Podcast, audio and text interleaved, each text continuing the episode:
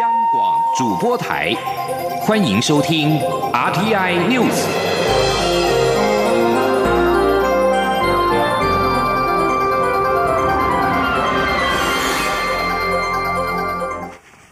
各位好，我是李自立，欢迎收听这一节央广主播台提供给您的 RTI News。中国湖北省武汉近期陆续传出了不明原因的肺炎，有二十七个病例都已经隔离治疗，其中有七例病情严重，没有发现明显的人传人现象。民众则担忧严重急性呼吸道症候群 SARS 恐怕再度爆发。至于病因是否是因为 SARS 或是其他病毒性肺炎，仍在调查中。针对中国大陆官方迟迟没有说明武汉市不明肺炎的检验结果。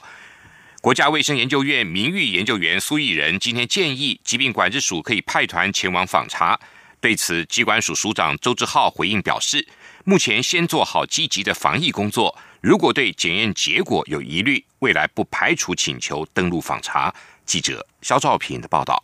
中国大陆武汉市传出不明肺炎，遭外界担忧是严重急性呼吸道症候群。对此，卫生福利部疾病管制署在第一时间就启动武汉直航入境台湾班机要进行登机检疫。两千零三年处理 SARS 疫情的国家卫生研究院名誉研究员苏益仁一号受访时，肯定疾管署启动预防性的登机检疫作为，强调这是先隔离再。绝境境外的正确观念，苏益仁也说，根据中国大陆目前的检验技术，应该可以在近日完成初步检验，但至今还没有进一步结果，因此他认为有必要提高警觉，甚至建议疾管署适当时机可派人前往访查。他说，在我们临近的地区的时候，那么其实应该派。派我们的那个防疫的几个团队，我刚才讲三四种人哦，出去实际了解一下，这个是最最重要的一个做法。疾管署署长周志浩一号受访表示，目前还没有听闻其他国家采取登机检疫的做法，但为求慎重，才决定有较为前进防疫的积极作为。他强调，有防疫医师当场评估，更可以充分掌握边境情况。他说：“另外的也会有经过医师来评估他们的健康，当场的一个健况。那如果觉得说有疑虑的时候，我们就会马上送医疗院所。那在昨天的时候，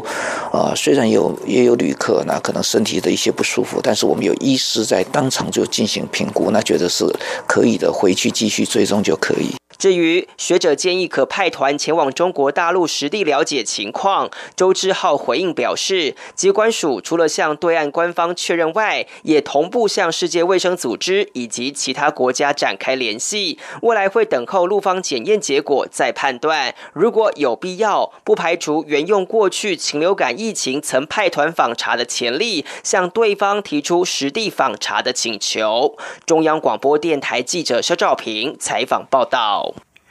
今天是二零一九年的开始，蔡英文总统今天发表元旦谈话，主动的说明三读通过的反渗透法。针对中国国台办批评反渗透法的通过是蓄意制造两岸对立，蔡总统在回答媒体提问时表示：“解铃还需系铃人，今天的问题不在于立法国家，而是北京能否停止渗透跟介入的行为。”总统也指出，台湾处于中国压力的第一线，如果没有一定的作为，国际社会会质疑台湾不在意。记者欧阳梦平的报道。蔡英文总统一号上午在总统府发表元旦谈话，主动说明三读通过的反渗透法。总统表示，反渗透法里面规定的都是国内法原本就已经规范或禁止的事项，只要不接受中国指示、委托或资助，从事法律不许可的事，就不受反渗透法的规范。而且有没有违法，不是行政机关或任何人说了算，还必须经过法院判决。总统向全民保证，反渗透法的通过不。会影响自由，不会侵犯人权，不会影响正常的经贸交流，只会让台湾的民主自由更受保障。他也再度强调，反渗透不是反交流，两岸间的正常交流和往来都不会受到反渗透法的影响。在中国的台商、台生。台师、台干的正常生活以及宗教、观光等交流都可以照旧，不受影响。蔡总统在谈话后接受媒体提问，对于中国国台办批评反渗透法的通过是逆民心而动，蓄意制造两岸对立，挑起对抗，必将自食恶果。总统表示，北京停止渗透介入行为才是正本清源。总统说。解铃还是要系铃人了哈。那今天包括台湾在内，还有很多的民主国家都纷纷的立法哈，或者推动政策哦，要防止中国对他们国内的事务的渗透啊跟介入啊。所以问题其实不在于立这些法的国家本身啊，而是北京是不是能够停止他们这些渗透介入的作为啊？那成为是国际上可以信赖的伙伴，才是真正的正本清源。蔡总统指出，许多民主国家因为北京的渗透与介入而出现社会对立，都开始透过立法或行政措施进行反渗透。台湾处于中国压力的第一线，如果没有一定的作为，国际社会会质疑台湾难道对这些事情都不在意？不能凝聚力量，以适当的立法处理。总统并再次强调，台湾确实需要这部法律，可以让台湾更安全。不会因为被渗透或介入而造成社会对立。另外，对于第一家获得中国政府同意落地的台湾媒体“大失恋”，在反渗透法通过后宣布放弃台湾市场，蔡总统表示，政府不会干预或评论媒体内部经营，但他必须强调，在许多国际评比中，台湾的新闻自由度都是最高的国家之一。他相信，任何正派经营的台湾媒体都不会配合中国不当的操作。中央广播电台记者欧阳梦平在台北采访报道。针对两岸关系，蔡总统则重申希望团结台湾，共同面对外部的威胁。至于在团结内部之后，期盼重启两岸互动是否会有具体的时间表或步骤，总统则回应表示，面对复杂的区域情势，设定时间表是不可能，也是不智的。对于反渗透法完成立法三读，国民党总统候选人韩国瑜今天表示。民进党利用多数暴力强行通过这个恶法，让每个台湾人民心生恐惧。如果他能够当选总统，国民党在国会过半，他们一定会重新检讨反渗透法，让台湾人民过着没有恐惧的日子。针对反渗透法的三读通过，亲民党主席宋楚瑜也向总统提出强力的抗议。在许多条文仍然有意见的情况下，民进党就以多数之力强行通过此法，有如当年的警备总部。这会发生让许多人民权益受损的情况，会让与对岸有往来的乡亲人人自危。红海集团创办人郭台铭则表示，他并不是完全反对反渗透法，但是民进党不能强行通过。他也宣布将提供法律服务及费用给被反渗透法影响的民众使用。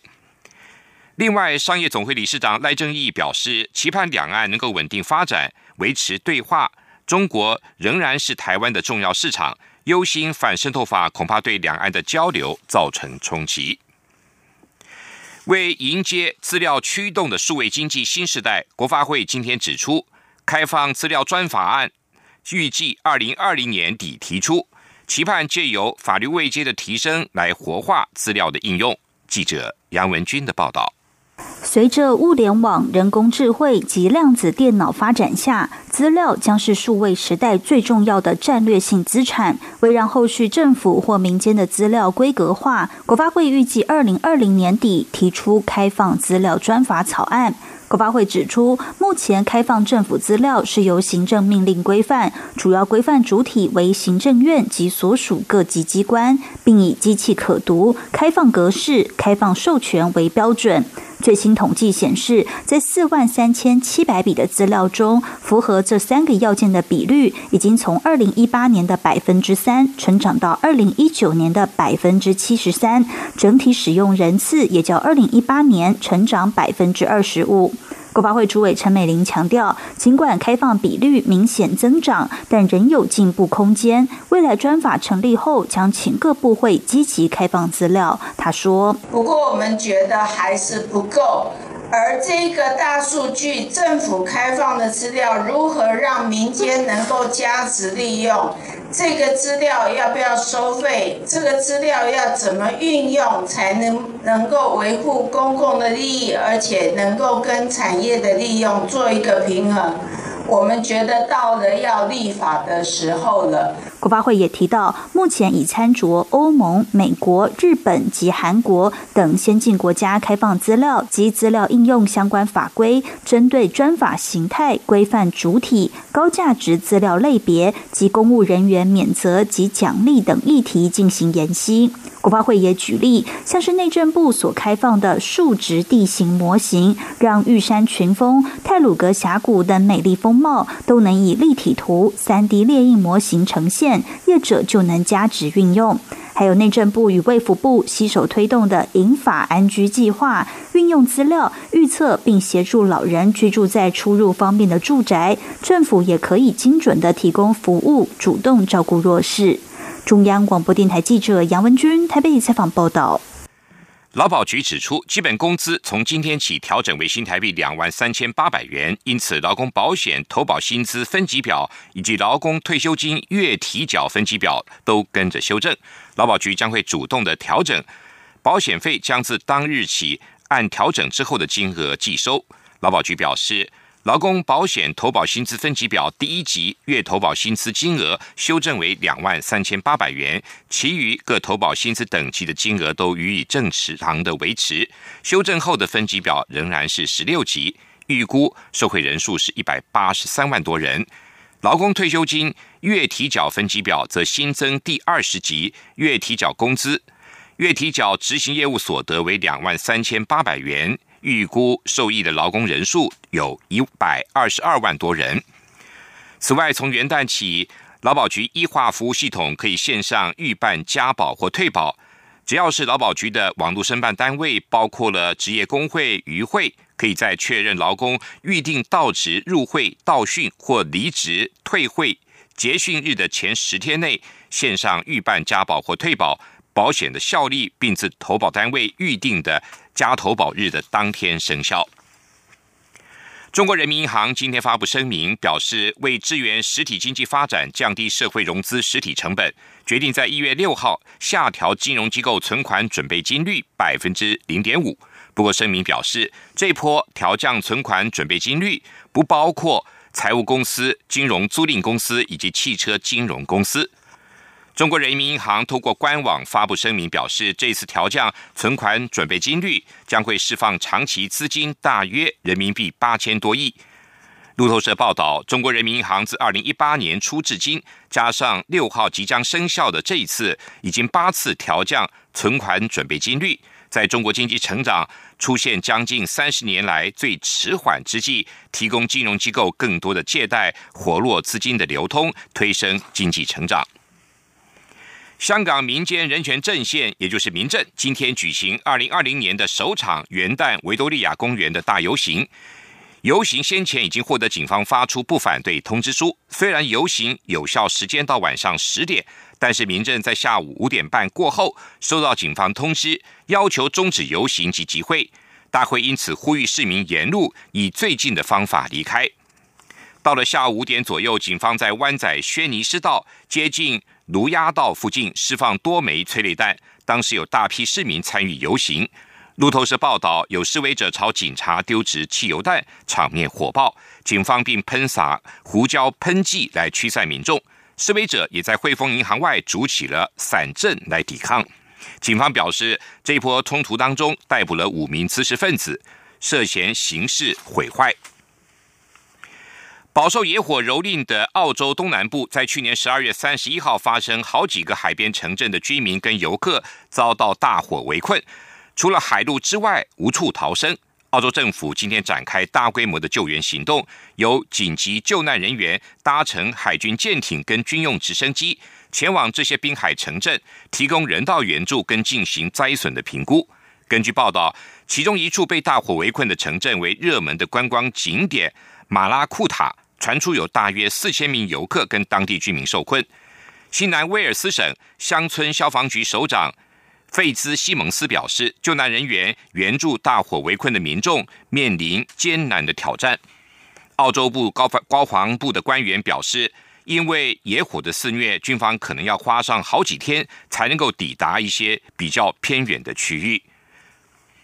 除了救援受困的滨海城镇居民，自南半球的澳洲春天爆发森林野火以来，至今各地已经传出了十二起火灾相关的死亡案件。这里是中央广播电台台湾之音。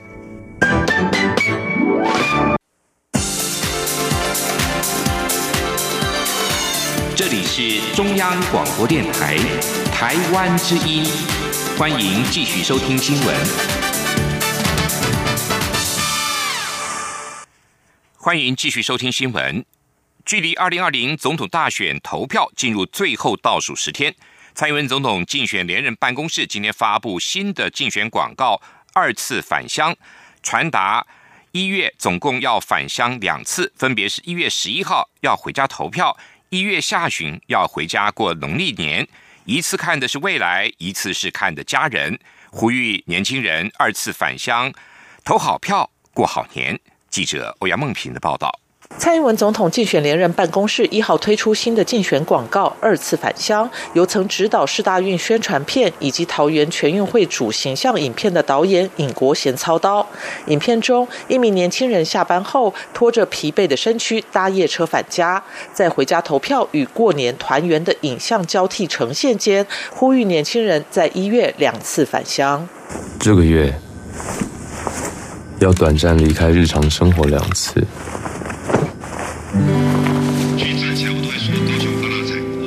一次告别谎言，一次为了团圆。蔡办发言人阮昭雄表示，这支广告不仅呼吁年轻人返乡，也说明投票选择与家园的命运紧紧连结。只有投票做出正确的选择，才能守护自己的家园。所以这个月要回家两次，一次看的是未来，一次看的是家人。为了能挺直腰杆，奔波算什么？所以不怕麻烦的。这个月，我们回家两次，一次为了国家，下一次才能真正回我们的家。阮昭雄表示，选举进入倒数关键时刻，台湾人一定要站出来表达自己的声音，不只是捍卫台湾。更是守护最爱的家园，要选择政策务实的候选人，国家才能发展升级转型。要选择坚守主权、明确表达台湾不可能接受一国两制、拒绝中国干预决心的候选人，才能保有自由的生活。中央广播电台记者欧阳梦平在台北采访报道。国民党副总统候选人张善政今天下午在脸书发文表示。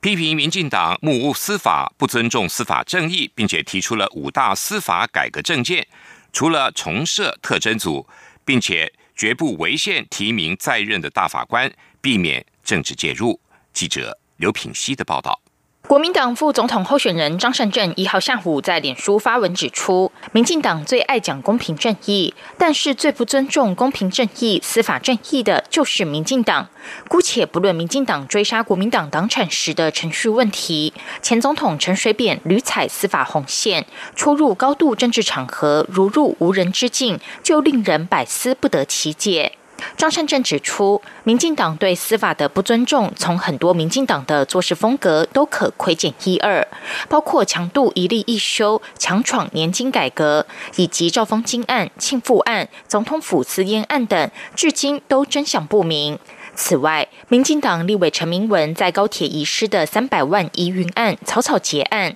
这就是民进党对待司法的处事惯性。过去是这样，现在也是这样，未来还会是这样。否则，卡神现金在何处？政府对日本大阪办事处处长苏启成案有合理的交代吗？张善政表示，民进党目无司法，敢不顾违宪争议，坚持指派党派色彩鲜明的许宗力出任大法官，也敢将最高法院、最高行政法院的法官由九十几人减为二十一人，并由遴选委员会提出总统任命，让政治的手直直深入司法。郭正佩对于这样的状况深恶痛绝，坚信要让台湾的司法回到正轨。张善政提出五大司改政见，首先是提名公正专业人士出任司法院院长，推动司法改革，绝不违宪提名在任的大法官，避免政治介入司法。其次，尊重司法人士自主，修法增定妨害司法公正罪，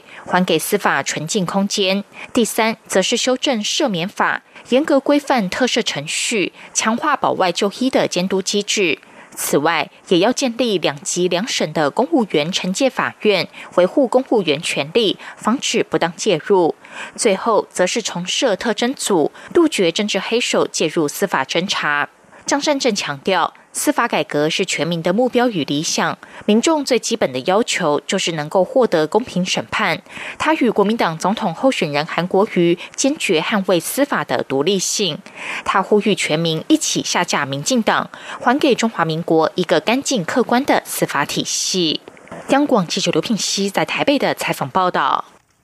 距离一月十一号的投票日只剩下十天，为了让民众了解投票的相关规定。中选会制作了投票小学堂影片，用懒人包的方式，让民众在六十秒内就可以知道关于投票的大小事。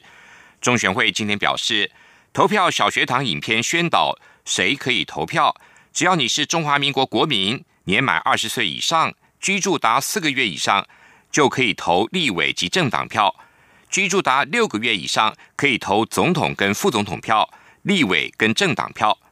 另外，未受监护宣告及新住民朋友，只要符合以上的条件，也都具有投票权。中选会表示，影片也同时宣导如何投票，包括要携带国民身份证印章和投票通知单，以及出示身份证给工作人员检查，并签名或盖章领取选举票。进入圈选处，使用选委会的圈选工具圈选，然后将选举票投入票轨。而内容不要让别人看见。行政院环境保护署在去年八月公告修正免洗餐具限制使用对象及实施方式，新增加百货公司业、购物中心、量饭店业在其餐饮场所不得提供免洗餐具，并由地方政府各自提报实施的日期。目前包括台北市、新北市、台中市、台南市。桃园市、花莲县、宜兰县、澎湖县等八个县市即日起加入禁用的行列。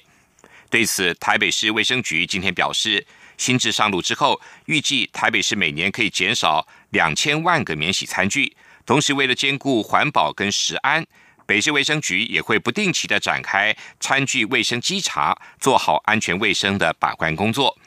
针对限速新制，陆续在部分县市上路。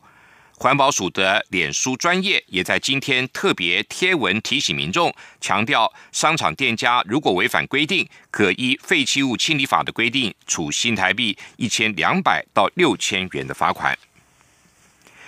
第三波的四价公费流感疫苗今天起正式开打，凡是所有符合公费流感疫苗接种资格的对象，都可以接种疫苗。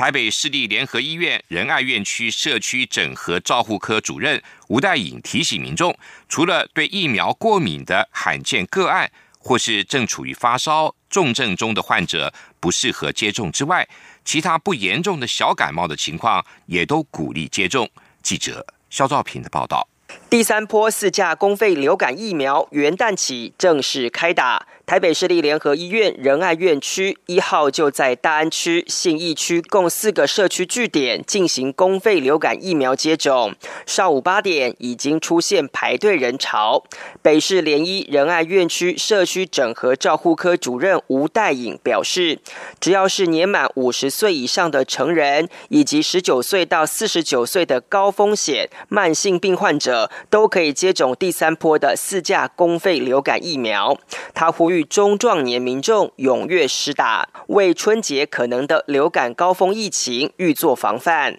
他说：“希望在年前哈，大家都可以呃符合公费资格，都可以呃有接种到这样子的公费流感疫苗哈，为我们过年期间的疫情来尽一份心力。”吴大颖提醒，四价流感疫苗并不是专给六十五岁以上或婴幼儿的流感疫苗，而是建议所有人都接受施打，如此才能全面提高对病毒的防护力。不过，对疫苗成分有严重不良反应者以及正处于急性重病发烧的患者来说，吴大颖则建议先缓缓。他说：“不能接受疫苗哈，有两种状况。好，第一个就是说你可能过去有施打的经验，有非常严重的不良反应，罕见的啦哈，或者是说你对疫苗的某个成分有很明确的而且严重的过敏，好，要很严重的过敏这样。好，那第二个情形就是在急性重病中啊或者发烧中这样。除了这两个情形之外，原则上都是鼓励接种。如果是轻微不严重的小感冒，好，不属于疾病重症类或不属于发烧类的，原则上。”都鼓励接种。第三波接种对象包含有五十到六十四岁成人、安养长照机构人员，包含身体质量指数大于等于三十的高风险慢性病人、卫生禽畜动物防疫人员以及托育机构专业人员等对象。卫生福利部疾病管制署提醒，四价流感疫苗对目前的流行病毒都有六成到九成不等的保护力，不过效力需在施打后两周才会出现。因此，呼吁符合资格的民众尽快接种。中央广播电台记者肖兆平采访报道。全球今天纷纷以烟火来庆祝二零二零年的到来。然而，庆典之后，澳洲的致命野火、香港和印度的反政府抗议浪潮，以及北韩带来的新核子紧张，已经让。二零二零年的一开始就蒙上阴影，在伦敦著名的地标大笨钟、巴黎胜利门、雅典的巴特农神殿跟莫斯科的克里姆林宫等，都有大批民众涌入观看点燃天空的灿烂烟火。然而，在新年庆典之中，过去的紧张再次被点燃。北韩领导人金正恩在美国未能在他所定的年底期限重启。非核化的会谈之后，北韩官媒中央通讯社今天宣布，北韩会继续发展核子方案，并在不久的未来引进一种新的战略武器。至于争取民主运动而历经多个月的动乱的香港，抗议人士在社群媒体上呼吁人们在名为“勿忘二零一九，在二零二零坚持”的新年游行活动中戴上口罩。香港当局部署了大约六千名警力应应。另外，在印度成千上万的示威者上街抗议政府通过公民法的修正案，指责这项法律歧视穆斯林，并弱化了印度的世俗宪法。继续为您报道今天的前进新南向。前进新南向。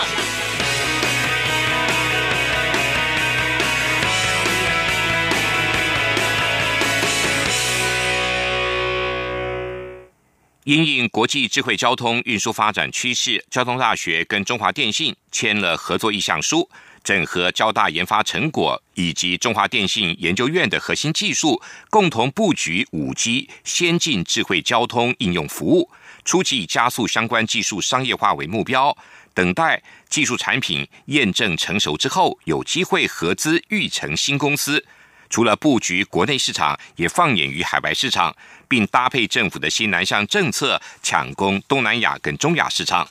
交大表示，双方透过产研技术跟策略合作，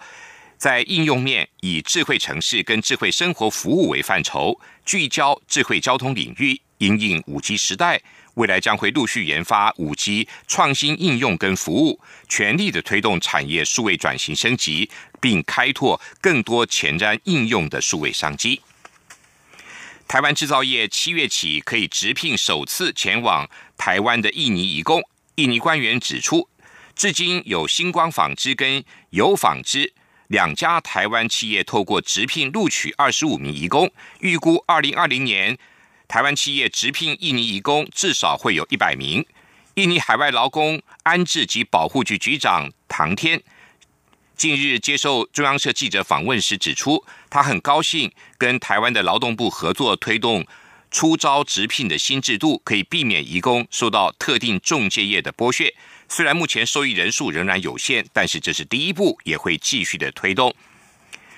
另外，有印尼官员指出，透过这项新制度录取的二十五名移工中，已经有十一个人在台湾的星光纺织跟油纺织，另外十四个人准备前往台湾，将会在这家还有另外一家纺织公司任职。此外，在台湾的企业也准备二零二零年透过直聘制度提供至少一百个工作机会。台湾义工团体十二月初前往印尼、菲律宾和越南驻台湾办事处抗议，并且发起游行，要求废除普遍向义工收取高额买工费的中介制度，全面改以政府对政府的直聘。劳动部虽然设有直聘中心，但是仍然希望中介跟直聘中心双轨并行。以上这一节，RTI News 由李自力编辑播报。